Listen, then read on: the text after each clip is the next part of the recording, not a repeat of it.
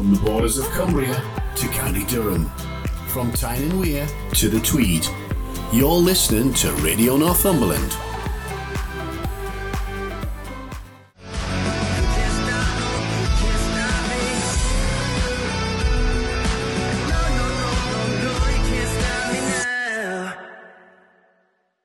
And welcome to Berwick Speedway's Total Access Show on Radio Northumberland. Uh, coming up on tonight's show, we hear from Bandits team captain Leon Flint, Bullets number one Connor Coles, Bandits team manager Gary Flint, and Bullets team manager Kevin Little. And of course, we have our end of the show quiz. Joining me to go through all of this is my co host, Greg Blair. Greg, how are you this week? I'm pretty good, Scott. Uh, yeah, it's been a, a not too bad week. The sun's finally coming out and shining and uh, it's just making everybody a wee bit happier, isn't it? A bit, a bit of warm weather done never done MD any harm at all, mate. And it's just coming into speedway season, and we've got a well warmer speedway season, but the bandits will get a wee bit of a break from here on in for the next month or so. Yeah, that's right. And you know, when you look at it like that, it's going to be maybe bringing the fair weather speedway fans back to Shieldfield Park. You know, because I don't know about you. Well, I do know about you because I stood and watched you after I had raced the meeting, and you were absolutely nithered was the word I would use for it. And uh, yeah, I've been pretty. You know, you don't get too cold when you're out on the bike, but I did ride my last, no, my second last meeting at Berwick in wet uh, Kevlars after I've been riding at Glasgow on the Saturday night, which uh, gave me a hell of a stinking cold. So, aye, Berwick's not the warmest place in the world. Absolutely. So hopefully the weather picks up a bit. Uh, just on just to kind of a bit of self promotion before we go any further. Uh, this week, Greg, as you know, we meet myself and my co-host for our podcast called Talk Speedway, which you can download from all good streaming services. Um, we are starting a second series of my life in speedway now as you know greg mm-hmm. in our first series we had guys like mark loram carl stonehewer sean wilson kelvin tatum list goes on biggest names mitchell davey Mitchell Davey, Kev Doolan, for all you Berwick fans, you can still go in there and listen to all these. There's some I'm missing, Martin Dugard. The, the list goes on. We had, we had we were we were inundated with legends in the first series, but for our second series, we have just started recording, and on Saturday I got to speak to one of my speedway heroes one of the hardest man on the planet to get a hold of. I can tell you that for free and doesn't do many interviews. But he sat down with myself and my co-host on Saturday, did two hours of worth of recording and was an absolute gentleman. And that announcement will come in very soon about who that is. So I'm just going to tease that in there, Greg. Oh, oh please tell me off air. are you gonna Are you gonna keep it a secret from me as well?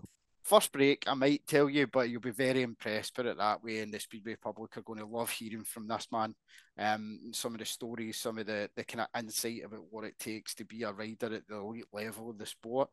The the mentality, even you it just seeps through this the, the interview that we did. Uh, it will be about an hour and a half long. The podcast feature length, and it is it is going to be phenomenal. Phenomenal. You've got everybody guessing already, yep, haven't you? Exactly. There's people, there's people right now that are listening to this that are thinking, I, I think I know who that could be because I've got a couple of names floating around in my head. Uh, so you can ask you can ask me in the first break. You can ask me in the first break. But as I say, if you haven't checked out that podcast already, about self promotion, go and check it out. at Talk Speedway. Uh, we're on all social media platforms as well, and you can catch the links from there. Anyway, Greg, in the news this week, uh, we always pick the top story of the week. It's kind of hard to pick one this week, but I'm going to I'm going to sift through it because there was a big headline in the Daily Star this week uh, from the world-renowned Peter Oakes, obviously of great repute. Um, Peter is reporting that there is a chance that we could see a Grand Prix held at Wembley Stadium. Now it's been many a year since we've seen Speedway bikes flying around Wembley, never in the new style Wembley. But this, the source of this, Greg, is quite in, interesting to me because it's actually one of the stadium kind of event organisers that's kind of putting this forward, saying they would like to see a return of that, being that being Speedway's spiritual home, so to speak. Um, interesting development. What, what, what would your initial thoughts be on that? I think it's brilliant. You know that the, the Speedway, you know, the big bosses, the big wigs, Speedway haven't like pursued it, haven't chased after it. You know, because we've got our National Speedway Stadium, we've got our Cardiff, and for someone to actually come to us is quite a is quite a thing. And if you look at, you know, if you, it's very easy to find. You go into YouTube, you look at Wembley Speedway, the crowds there, man. It was incredible. It was incredible the the fans that they got. Um, so yeah, I think that's a, a massive step forward for Speedway in this country, definitely. And uh, you know, fingers crossed that um, it's not just talk. It Paper actually talk. goes. uh, yeah, it just goes forward. It would be it would be brilliant to see it uh, to go forward. I mean, would you fancy um, traveling down, maybe with yeah. me, and, and we could, you know, chat, have a few drinks, and. No, no, I think that this is where the negatives come in because people moan that Cardiff's too expensive. Imagine a Saturday night out in uh, in London for a for a Speedway, Speedway Grand Prix. I'd well, like anybody to... listening, just start saving now because if this goes ahead in like 2030, you might as well start saving now, and you might be able to afford to go out for one night, maybe not two, but one night. I, I think from from as you as you say, it's kind of interesting that they've came, they've kind of like said on a, I think it was a podcast that was first kind of quoted on, and then we've obviously kind of ran with the story from there. I, I think it's quite interesting, as you say, for that aspect that it's them that's wanting that. I think since the the Wembley Stadium's been built, obviously it cost an absolute fortune that they're still paying back at the moment. They're looking for different types of events. I think there was some concerns around actually putting a track down. Well, I mean, I don't, I don't know how many sporting events are there, but I know none of them are on um, kind of dirt track racing, so to speak. Uh, you do have obviously concerts and stuff there, but uh, there was a quote I can't remember the phrase that the, the event organizer used something lay lay and go let's just say it was lay go. Uh, and basically from from that you I kind of thought to myself hmm they're actually given months where they could do that. They were actually saying that they could run it November December time. I, I would doubt that we would as a, as a sport we would be able to kind of facilitate that because as far as I'm aware Wembley's not got a roof. Um, it can't be closed door. So the, the actual logistics of trying to run a Grand Prix in November, there's no point in running a, an event like that where it would be the biggest show, showpiece since we stopped having world finals at Wembley. There would be no point doing it where it would be an absolute disaster. Um, yeah, because it would just, just look really bad for, yeah, for Speedway in general it would it would and it would put people it would put people off actually go, going back if it was if there was a chance of having a second run. Just interesting. I think there's lots of pros and cons to it. I mean, it's a big old place to fill, um, and it, I, I wouldn't want the sport embarrassing itself either. Um, mm. So that there's lots of pros, there's lots of cons to it. Um, when you when you said there, when you think back to the kind of old Wembley, the the crowds, obviously it was a different era. It was a different but era in the, in the world where going to live sport was the thing to do. Everything's more accessible now in terms of TV and sport, live sport on TV, so it then becomes more difficult to get bums actually on seats in in this in the stadium. I mean, you've just reminded me there when I was talking about the My Life in Speedway. Um, the, the probably the biggest name that we got on that was Bruce Penhall.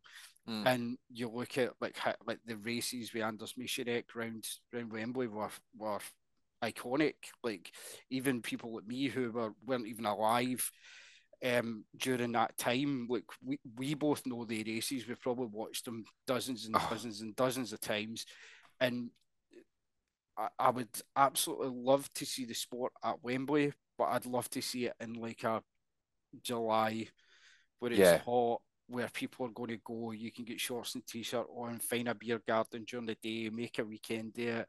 Mind you, you know, you say that how many people have you spoke to? You know, me and you, we're always buzzing about the speedway. We're always about all over the place. How many people do you speak to that you would say to them, "Are you going to be? Are you going to Cardiff this year?" Uh, I'm not sure. Could you imagine saying, "Oh, Wembley is uh, Wembley's back. Mm. Are you going to go?" You'd be like, "I'm just going for the kind of like you know to say I've been there." Yeah, it's one of them things. It's it's a, uh, you know, it's like remember people would maybe talk about it. It's like you know, not saying it's as big because it's never going to be as big, unfortunately, but it's like Live Aid 85, you know, for, uh, I, I know a generation of people that are like, you know, no, the, the, the country just stopped when that was on. So it'd be one of them, you know, where it would be like, yeah, you'd want to say that you'd been there. Yeah, absolutely. It, that that is the other thing as well. But that again, that would probably only really work if it was a kind of one-off, where mm. it, it, was like a one opportunity to see this. Like if they signed like a two or three year deal, I think you might struggle to get that that crowd level. But yeah, I know exactly what you mean. And normally the people that are saying, "Well, I don't know whether I'm going to Cardiff," for the very ones that are always there. Aye, aye, um, uh, having been to to Warsaw, obviously we've got the Warsaw GP this week. Uh, I've been to Warsaw for the Grand Prix in that national stadium where it's full to the rafters, and uh, like when you see the atmosphere that's generated with a like a, a massive stadium like that, and it's mm. full for Speedway it's like there's it's like an atmosphere like no other. The road like you, can barely hear like the bikes are loud because of the enclosed atmosphere, but even at that, the fans the fans drown out the bikes at times as well. That's how loud it is, especially some mad Polish Polish fans I've, as we know they're a bit nuts. But I've um, never experienced that. I would love to go. You know, I would um, thoroughly recommend. Thoroughly I know my, going to Poland my old man's that. going there this weekend, but you know, just another thought that I had if Wembley did decide to say, right, look, we're wanting to do it just because we want to see if we can for future sports, you know, I've been, I don't know if uh, if you have yourself, but I've been to Travis Pastrana's Nitro Circus uh, at Manchester before, and that is uh, that was awesome to watch. You know, so they could do sort of things like that, bring in supporters from different sort of things. So to have Speedway one, it would be good for them to know that they can do it, and then two, it's a massive, massive promotion for Speedway in general itself because I do quite a lot of TikTok stuff, and if you don't, uh, if if you if you're on TikTok, I do quite a lot of lives, which is like discussing bikes, things, and here, there, and everywhere, all that kind of thing. Uh, I'm at Greg Blair two three one. If you want to go on there and follow me there, um, there's a lot of people on there that hadn't a clue what Speedway is.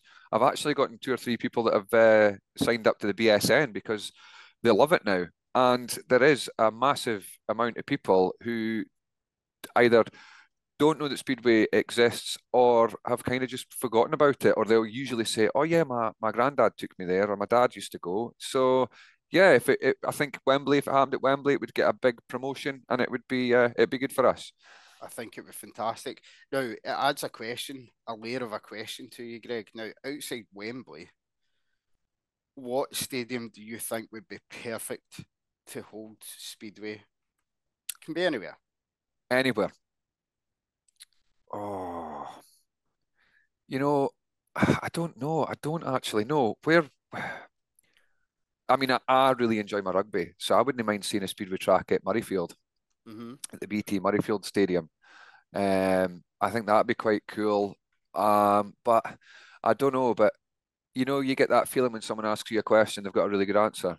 Where, uh, where, where, where are you? Where? Because you've obviously got a good one. Come on, no. Uh, to be honest with you, it's just something that came into my head as we were chatting about it. But one that does spring to mind is one that uh, in Glasgow for uh, at Hampden. We've seen the the Commonwealth Games there, so there has been like kind of oval shaped tracks in yeah. there in the past. That is something that they can do.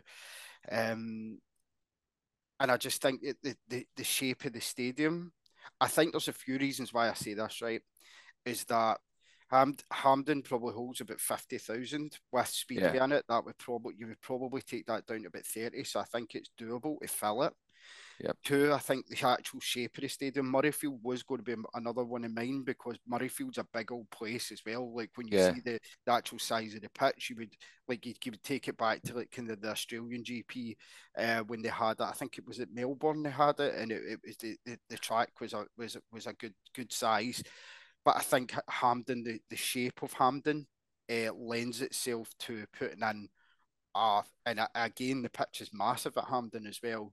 I think when you look at that, you could get a, a, a, good circuit in there just because of the shape of it. And I think in terms of the the capacity wise, I think it would be doable to actually fill, fill it and accessible for airports, etc., for traveling kind of foreign fans and stuff like that. I think it's yeah. I think it would be absolutely ideal for. And there's one other point that you're missing. What's that? you wouldn't have to get a hotel. Correct. and neither would I. Can't be your sofa. I think my house would be full uh, that that weekend. Anyway, we are going to be talking Berwick Bandits after the break, and we'll be joined by team manager Gary Flint. Join Mrs. N, Punky Paul, Crimson Karen, and the talent every Monday, 7 pm, for the New Wave with Newman show on Radio Northumberland.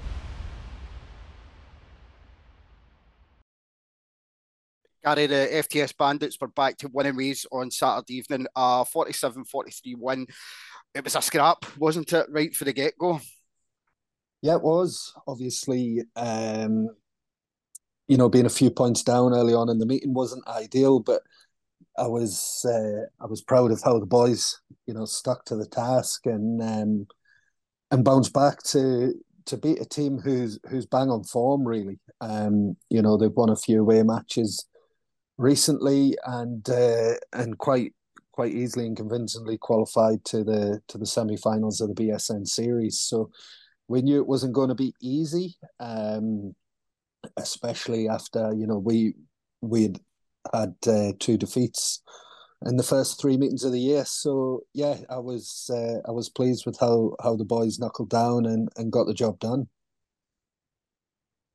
And you must be overjoyed at you know uh, a reserve rider like Connor Coles being there as well. He's just getting stuck in and just doing the business. And like we've been saying all the way through, riders with smiles on their faces are scoring points, and that's especially what Connor's doing. Yeah, that's it. And you know, he he had a, a tough few days leading up to Saturday, and and right up until Saturday lunchtime, it was um, it was doubtful whether he was going to make the meeting or not. Um, you know, when you've got two young children at home and, and a, a, a partner that are, are, quite ill and, and needing hospital treatment, it's um, it's not the ideal preparation to to come into a big championship fixture. And you know, fair play to him. He uh, he informed me of the situation on Friday night, and and uh, myself and the and the rest of the management team kind of put an action plan together should should we need to use it? And and he phoned me at 10 past 12 to say he was on his way. So yeah like i say not not ideal preparation for him on on the night. And uh, you know for him to still come with with that like uh you know over overbearing uh, worry on his, on his mind to do a job was uh, you know testament to him himself. Absolutely. And if we look at we look through the side there i mean Jonas, as we know, had a big spell at Glasgow the, the previous week. It was it was great to see him back on track and and even producing a heat one as well. Yeah, that's it. You know, um, been in was in constant contact with him all week. Really, uh, I, I, was actually quite surprised he raced on the on the Wednesday for his Danish club. Um, you know, he's a tough cookie, and and uh, he he was complaining that he was sore, but you know, we left it in the hands of him uh, whether whether he would would come over and ride or not. And you know, he he cares that much about the club and and winning races for us that uh, that he was willing to to put himself through the pain barrier to to do that. And you know, I think after his first ride where you know the the track conditions weren't ideal with with the weather that we had. You know, we we expected the the mist and the fog to clear off with the tide, and and if anything, it just got worse. So it made the track difficult, and in terms of uh, its condition, it, it didn't dry out, so it wasn't the easiest of tracks to ride. And when you when you're carrying injuries, that's certainly not what you want. But you know, I had a chat with him after his after his first ride, and and asked him what he wanted to do. I was quite willing to pull him out the meeting to, you know, to save himself any any other harm. But you know, he said, "I've just got to get my head down and and uh, get on with it." sure enough, his his next couple of races, he went and done that with a win in a second place. So, you know, what turned out to be vital points for for the team. Uh, yeah, it was it was obviously great to to have him and and uh, you know the I guess the ambition that uh, that he carries to to help us as a as a team succeed.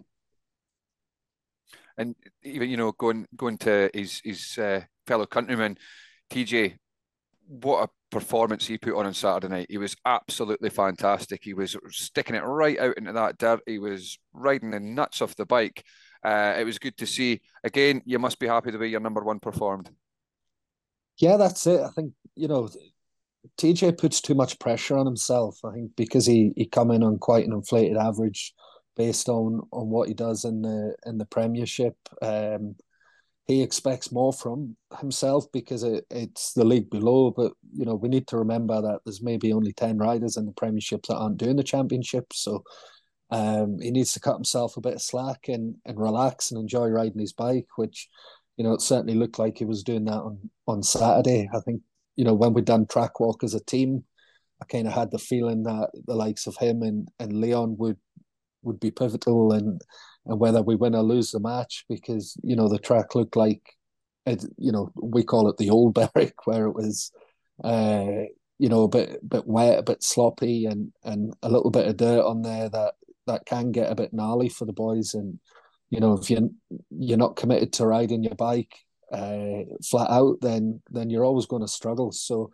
you know like TJ is one of them riders that that loves to get it stuck in the muck and and generate as much speed as possible. Um, he's still disappointed with his starts, but uh, you know that that'll come. We've got to take the positives of of every race, and uh, yeah, like he was he was on the pace all night. So yeah, that is definitely encouraging for us uh, moving forward.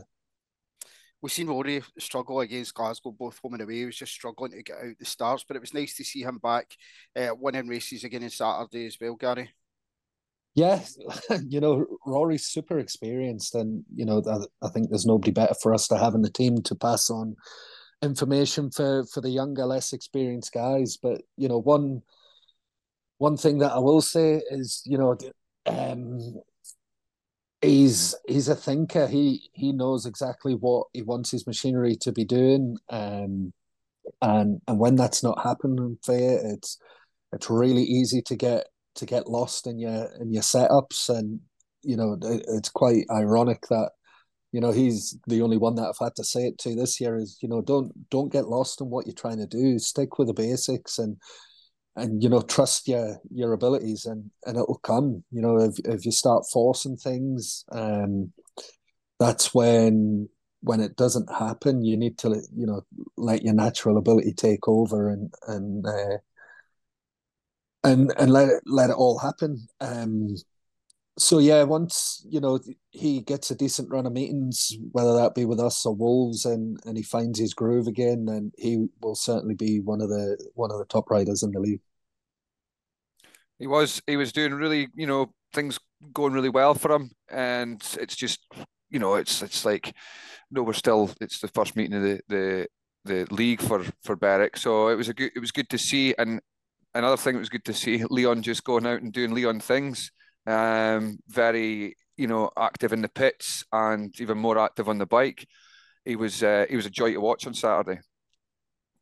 Yeah, like you know, we we know that type of track suits Leon well. He's you know he's raced around Berwick since he was uh, you know just knee high, so he he knows the ins and outs of Berwick and and how to to generate the speed. Um, he was making decent starts, and and the race, uh, his first race when he didn't make the start, he he made it look quite easy. Um, I actually said to him after his first race, if he applies himself correctly and, and makes the right changes to his bikes, then he could could very easily go unbeaten. Um, ironically, the next race he ran last, so I'll keep keep my mouth shut next time. But no, uh, you know, I think it was a complete team performance, um, and I think we still have a, a lot more to give. Um, there was obviously Connor fell out, fell off, and and yourself, Greg, you had that that uh, breakdown in heat too. So, you know, for all Scunthorpe had a little bit of bad luck, and and Ryan Douglas um, breaking down twice. Then, but so did we. You know, I think you know they they lost a few points and and Ryan breaking down, but but so did we, especially in in Heat Two with yourself and and when Connor fell off whilst uh, chasing Connor Mountain for a, a, scoring position. So you know I think it it swung both ways. I, I, think we were the better team on the night. Um, so yeah, like like I say, no no complaints from me. It, you know, the scoreline kept it interesting for the fans. Um, but again, never did I really think we were going to lose. I, I knew come the tail end of the match that that we were the stronger team and and we could we could get that over the line. So yeah, definitely a, a happy boy on Saturday night. You could tell that you were uh, you were confident as well because you weren't as stressed out as normal. You seemed very relaxed, and the mood was sort of just like, "Let's keep this going, boys. Let's keep this going." And for you to have a team that was doing doing that, and you were confident, you know, looking at your program and looking at the next two, three heats in front of you, and you knowing almost what the score's going to be in that them next races, that must be a, a, a big thing for you. Uh, yeah, it is. But you know, I look at the program and think I'm going to get five ones in every heat. Unfortunately, that that that doesn't happen. so, um, yeah, like oh, I don't know. It was a bit of a funny feeling on Saturday. I think uh, you know, never once did I underestimate Scunthorpe. Um, I knew they'd be strong with Connor Mountain at number seven, but I also knew that equally we would be as strong with with Connor Coles at number seven. Um, and uh, you know the rest of the matchups. I think um, Baron, Baron, TJ, and uh, and uh, yourself, we uh, not yourself, sorry, Jonas. Uh, we we beat them in every department. So um, I think on a on a normal day with with Jonas being fit, then you know, I I knew that we we'd be able to to win every, every one of them little battles. So um, you know, Ryan Douglas is is if not the best at the moment, one of the best in the league, and you know, we we can afford a rider coming like that and and winning all of his heats because that's only fifteen points. You know, they still need to the other six to chip in with another thirty, and I'm uh, I'm confident, especially at home, that that our seven boys can can certainly stop that happening after the meeting, George Dodds caught up with Berwick Bandits team captain Leon Flint to get his thoughts on Saturday's match. Uh, Berwick captain Leon Flint um, started uh, start the league campaign with a win, but you had to dig deep tonight. Yeah, it was pretty tough. Uh, Scunthorpe's a good side, um, home and away, but on the bright side, you know, we've had a quite a tough couple of weeks, um, but you know, a win's a win, so we can't complain. Uh, in the end, the Bullets match has been called off because of uh, mist. I mean, conditions for spectators were poor. What were they like to actually ride in?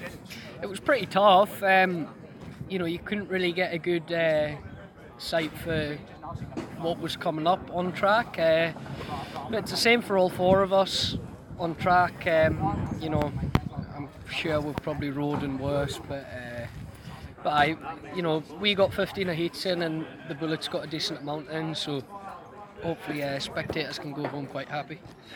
Been very up and down seasons for Berwick so far, uh, and there's quite a long break now between uh, now and your next home meeting. Is it difficult to get momentum going when, when you sort of stop start? Uh, yeah, I mean, you know, we're quite lucky with the boys, uh, you know, doing quite a few leagues, so everyone's you know, going to be on getting plenty of bike time. So uh, I, I think, you know, we have had a tough start to the season. So in a positive way, at least we can look back and and think uh, what we need to do to make ourselves better instead of you know, you know, one week going to get a win away from home and then next week get beat at home. We need we need to be uh, we need to be more kind of on the on the pace at home, and then if we can pick away, you know, a couple of wins away from away, uh, then and uh, that's that's what we need to look for. From a personal point of view, you finally seem to have your problems with the Polish club sorted out. You're on track over there. Is that a big ambition uh, fulfilled now? Totally. Um, you know, I'm, I'm mega busy now, but it's good. Uh, but I, I'm, I'm very lucky that I've uh, managed to land a club like I have. Uh, there's been nothing, nothing but help, and uh, hopefully I can spend a, a, bit more time there in the future, uh, in the next coming years. But uh, yeah, it's definitely helping my development. Gary, before we heard from from Leon, we obviously said about just a bit of bad luck probably in both sides. Do you think there's been a lot? Of, there's been quite a bit of kind of chat I've seen, especially on social media, about maybe the bandits been a wee bit lucky this Saturday night, given Ryan Douglas's uh, kind of engine failures. Um, from what you from what you're saying, you that, that seems like a wee bit of a, harsh assessment, considering that the bandits had their own bad luck. Yeah, that's it. Totally. I think because because Ryan was winning, um, then you know that effectively is uh, I can't remember the, the I think one ended up a four two to us he um and one was a three three so uh or, or one maybe was a five one actually so yeah there's obviously a, a point swing in that that they feel would have been in their favor but I think uh, the points swings that that obviously happened for us um, with with Greg breaking down at, at the tapes and and obviously kind of falling off whilst he was challenging for second. It it just evened itself out. Um, it's like, yeah, you always remember the guys that break down that are winning. You never make, remember the guys that that um that break down at the start. Like you know, Greg had the beating of of Nathan Ablett.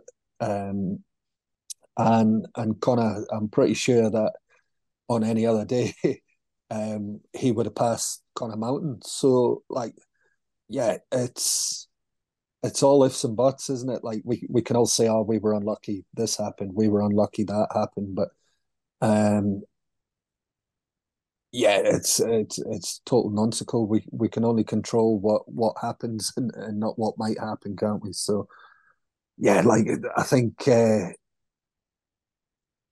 we we're always going to have a few critics still at the moment with with the way that our season started. So it's up to us to to quieten them and um, yeah, I think uh, the way that uh, we done that on Saturday, you know, we stuck to our guns, we we grinded away and, and we beat a good Scunthorpe team. So that can't be taken away from us. No, not at all. And you know, it's it's it's good to win and, and have the fans cheering us, but it's even better to silence the critics. You know, keep them uh, keep the words out their mouth. You know, because you do you do you get that you get that with any sport or on any sort of thing. You get people that always like to complain and moan, and I really can't see why anybody could complain or whinge on about uh, Saturday night. No, that's it. I think it's um,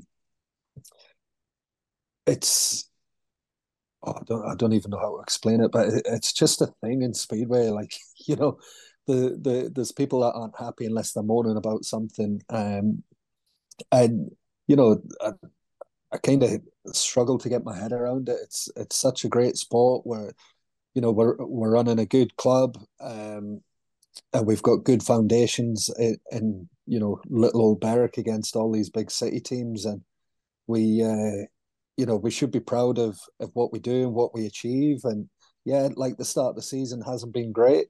Um there's you know obviously going to be some uh, some bedding in time needed for the for the new boys.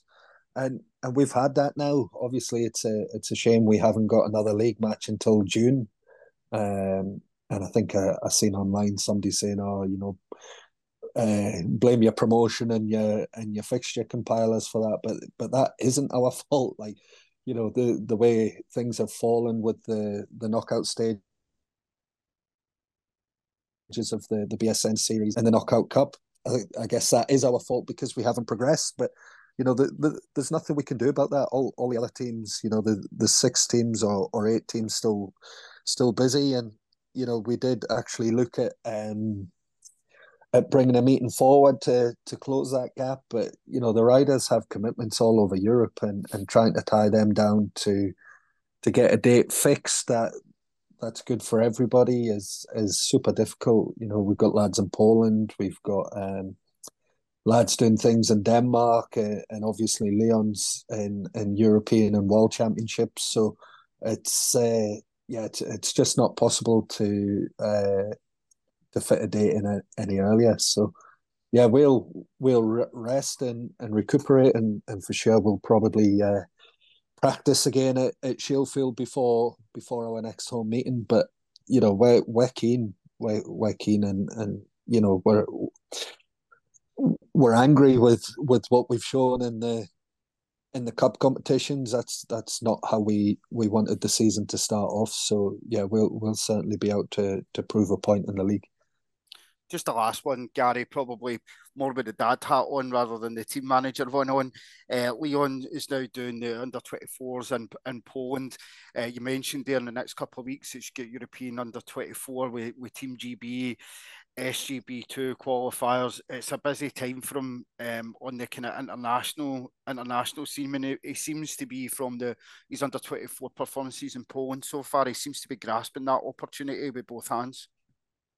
Yeah, that's it. I think um, you know it's a long time coming for him. Uh, you know, he was tied to to Rybnik for a while, and we managed to sort something out there to get to get him released so so he could ride and I think um, we're all seeing benefits and being active on the bike all the time, and he's he's obviously a lot happier riding uh, riding different tracks with with the Polish tracks and and Berwick, and obviously he's. Uh, his premiership duties with with Wolverhampton, so you know he uh, he hasn't really got a quiet time. What what looked like going to be a quiet quiet week this week, and he was planning on staying in in Poland to practice to make sure he was he was uh, ready to go for the the SGP two qualifiers. He's he's now at Sheffield on on Thursday, uh, Wolves on Monday, Poland Tuesday, Germany Thursday, Slovenia or Slovakia on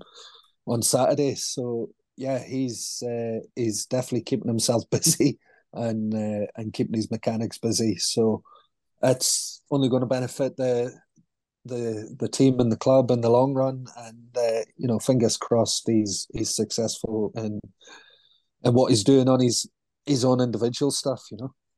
Absolutely, Gary. Thanks very much for joining us and getting over that big that big win for the Bandits. Maybe not in points, but certainly for confidence uh, on Saturday evening against Scunthorpe. And after a short break, we're going to speak to Bullets team manager Kevin Little uh, about their twenty point victory over the Kent Royals on Saturday. For the best in punk and new wave music and the worst in bad behaviour. New Wave with Newman Show, 7 pm Monday, 9 pm Fridays. Kev, a good one on Saturday night, uh, curtailed by the fog, obviously, uh, but still a good one for the boys nonetheless. First home meeting of the season. Good to get those two points in the board and uh, uh, uh, the first one of the season as well. Yeah, it was important to get um, uh, a win. Uh, well, first of all, it was important to get our home meeting um, underway, uh, our home campaign, uh, and obviously to get a win was really important because we have done all right so far.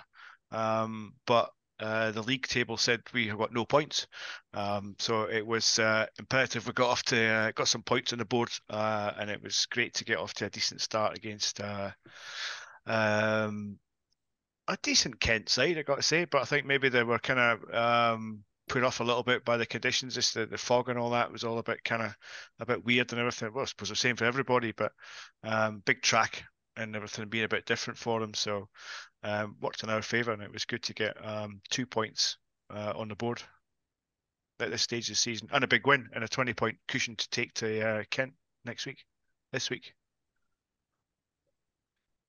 that's it. The long journey into Kent is going to be made a little bit easier by knowing that we've got that nice 20 point cushion. And we've kind of, I don't know about yourself, you know, but when you've had a home meeting like that against the team and you you kind of suss out what the riders are going to be like for when you go away to their place, do you think that's going to be a, a good thing for us? Aye, it should be, Greg. Yeah, you're right. Um, it give you a little bit of confidence um, that uh, you know the level of rider you're going to be against. Um, they might, you know, obviously they'll be a little bit better around their own patch. Uh, they'll know their own shale a bit better than us. But um, yeah, I think you'd be confident enough traveling down the road uh, that we can uh, we can win the bonus point. Kev, just to look, uh, one man who we, we spoke about the, the last time um, when we were kind of previewing and speaking about Mildenhall after the after the result down there um, was Mason. Obviously, he's the end of the season last year with an injury, but looking at his performance on Saturday, it was good to see the old kind of Mason back, uh, winning winning heat, scoring scoring some really really good points in there. Um, and I think now that the averages have changed, he's going to make it have a wee stint at reserve as well. I think this this wee period is going to do him the world of good. Yeah, you're right, Scott. It was good to see him starting off uh, his first home match as if and really attacking the track.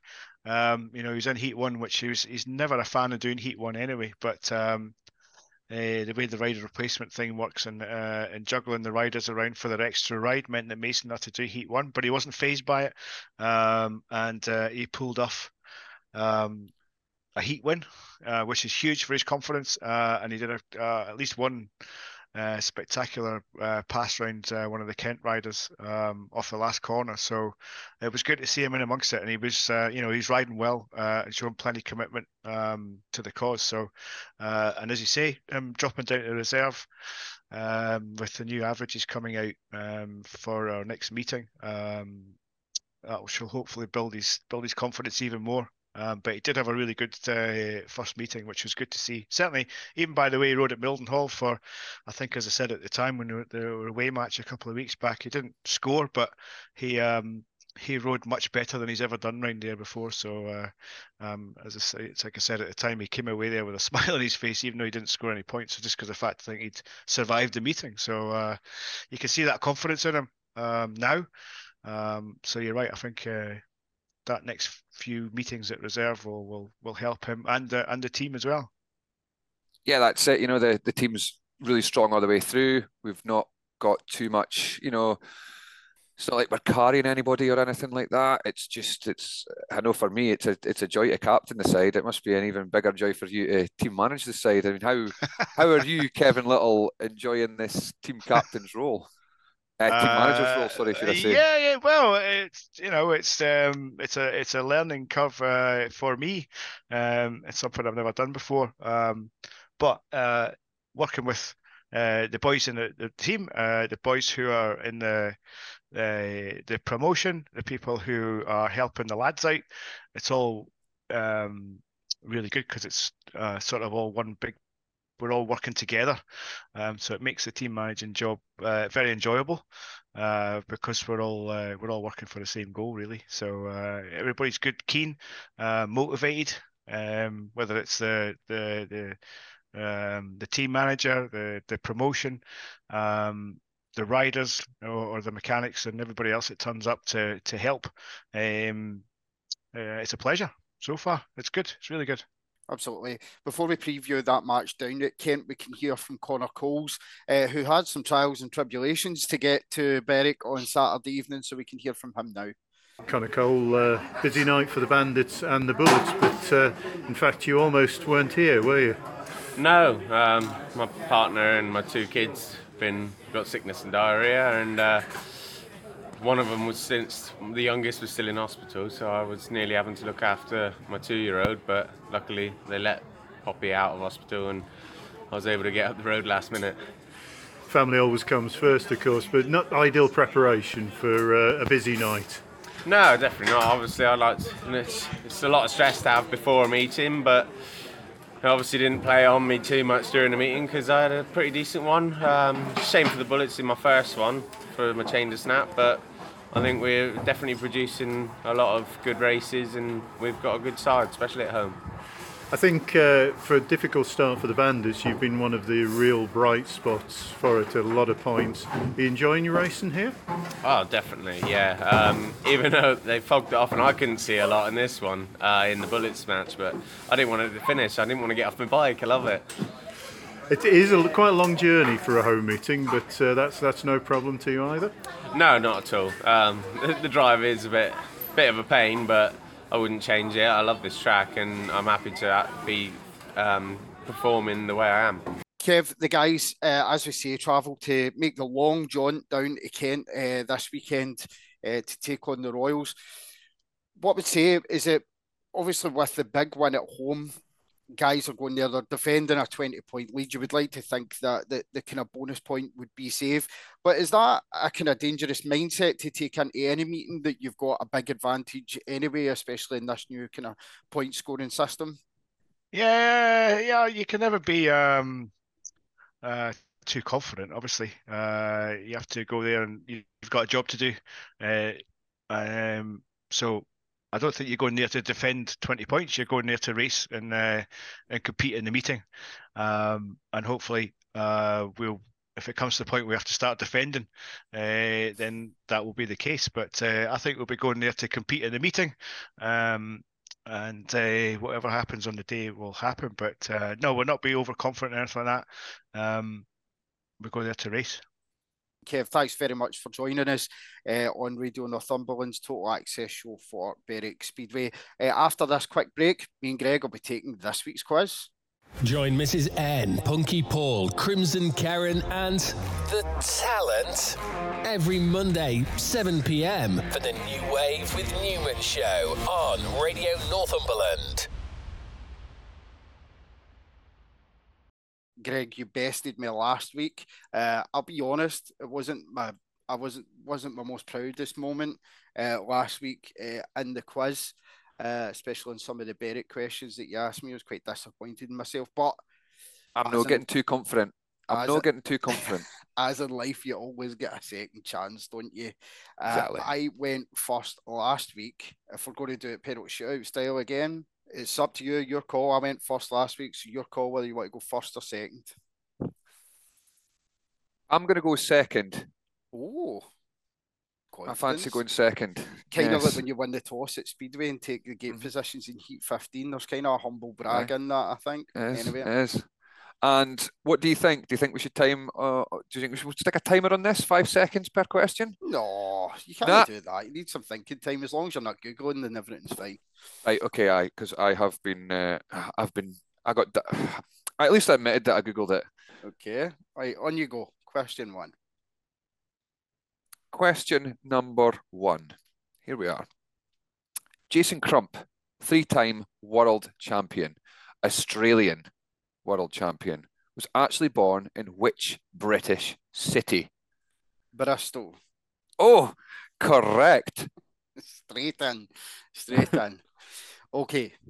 Greg Hancock won his first ever world individual title, one of four, in 1997. But who was the runner up that year? Oh, who was the runner-up in 1997? There's so many people shouting right now, aren't there? Um, ah, I'm going to just take an absolute stab in the dark at this one, and I am going to say mm, Tony Rickardson. It was Billy Hamill. Oh, probably the reason why I said his name is because he's next on my list. Mr. Tony Rickardson, my question to you is what year did the GOAT retire? Oh. I am going to say 2005. have to take your first answer, remember, Scott. Five. What did Ken Bruce say? One year out. Oh, you're joking. It was 2006. 2006. Yes, it was indeed. Oh, right. Okay. On the GOAT theme of Tony Rickardson, who Huh? won more Swedish championships, Ove Fundin or Tony Rickardson? I'm going to take an educated guess at this. I'm going to try and work this out. Now, when Tony Rickardson was going great guns, there was also some great Swedish riders. We've got Andreas Jonsson there, the you know the Karlsson brothers. Lindback was even kicking about then. So I'm going to say it was Ove Fundin. It was Ove Fundin. Ah, yes. He got nine Uh huh. and Rickardson got eight. It's level now, isn't it? Level one all. So here's my next question for you. Question number three to you, Mr. Frame. Mhm. We were discussing the other weekend our uh, favourite riders, weren't we? And, and, and who looks good on a bike and who's a nice person and everything else like that. And you said that overall for you, you said Danny King was the man. Mhm. Lovely bloke, great style. Yep. My question to you, Mr. Frame, is How old is Danny King? Is he 35, 36, or 37? I'm just going to shoot straight down the middle here at 36. Well done. You are correct with that Oh, one.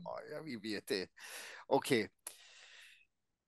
Kenny Carter won the World Pairs title for England with who? See, this is way before my time, and I have watched a lot of Kenny Carter stuff. So, when would this be like the, the 80s? I'm going to give you the year right since obviously it is before our time. It was in Uh-huh. 1983. I thought it was the Gothenburg. 80s. It'd be handy if my dad had came in for a coffee right about now, because he, he would have been able to mouth it to me. Um, was it was it Chris Louis, old man? It wasn't. It was Peter Collins. Ah. My question to you is, how many years did Peter Carr ride for Armadale? For Edinburgh Monarchs, how many years did Peter Carr ride there? All right, so Get the fingers out here and 97, 99, I'm going to say five. Five. 97 to 2001. it was actually eight years Was he it? rode for them. Yes, uh-huh. As far as my research uh, goes, anyway, I think it was from '97 to 2004. In 2000, so Edinburgh won the league in 2003, didn't they? I don't think he was part of that team. Well, from the Google that I looked at, uh, it definitely did say that he was on, um, he was in the team then. So, uh, if I'm if I'm right, I'm if I'm if I'm sorry, if we'll go back next week if we have some research to that, and we'll we'll uh, we'll we'll give you a point or we'll dock me a point. Right, okay. So which team has won the most Division 1 now Premiership titles of all time? Oh. Uh, of all time. hmm Right, okay, I'm gonna just just because of the recent history in like the last 20 years, I'm gonna say the Poole Pirates. No, No. I don't think you would ever have got this. It was the Hackney Hawks. Oh, nah, would never have got that.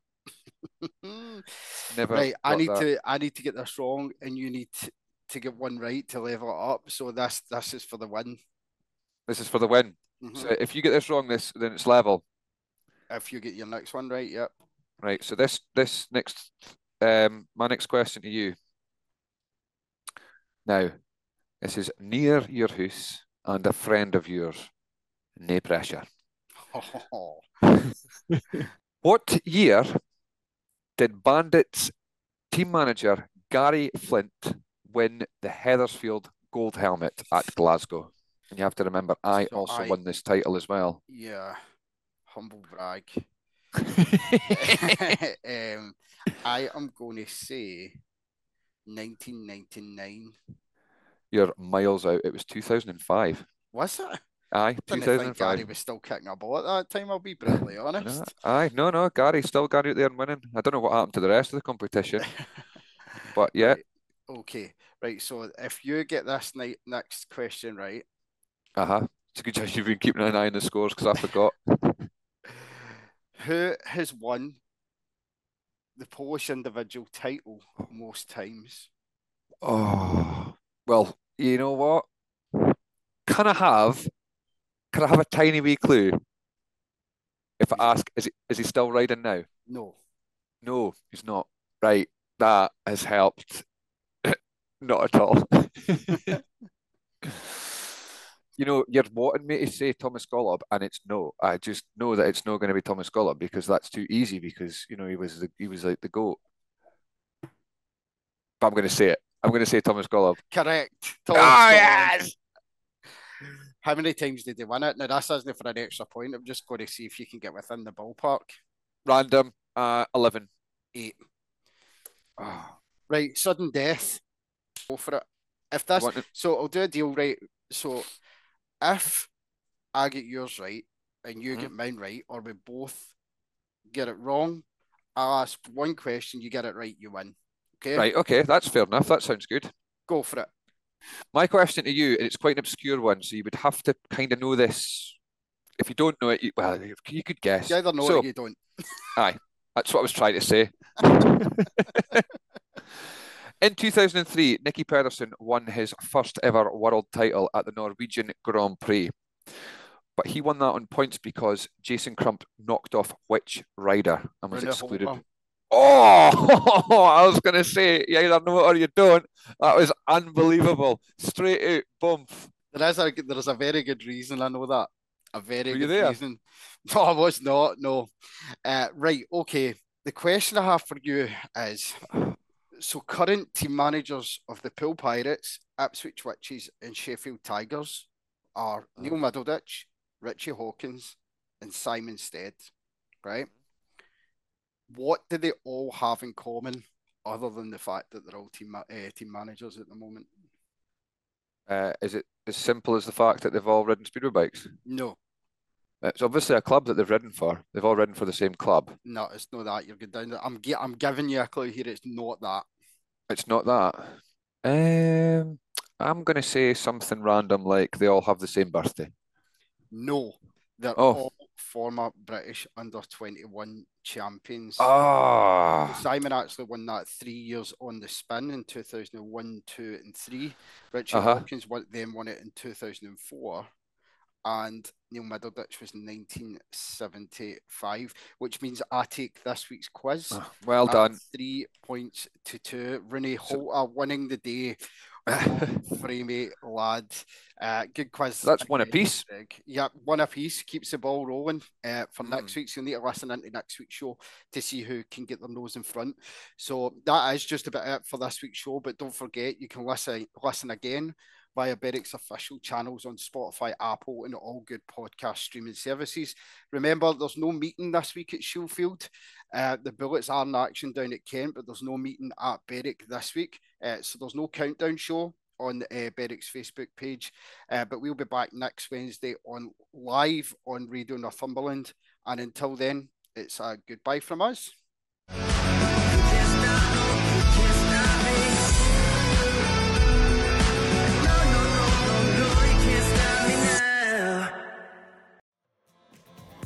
From the borders of Cumbria to County Durham, from Tyne and Wear to the Tweed, you're listening to Radio Northumberland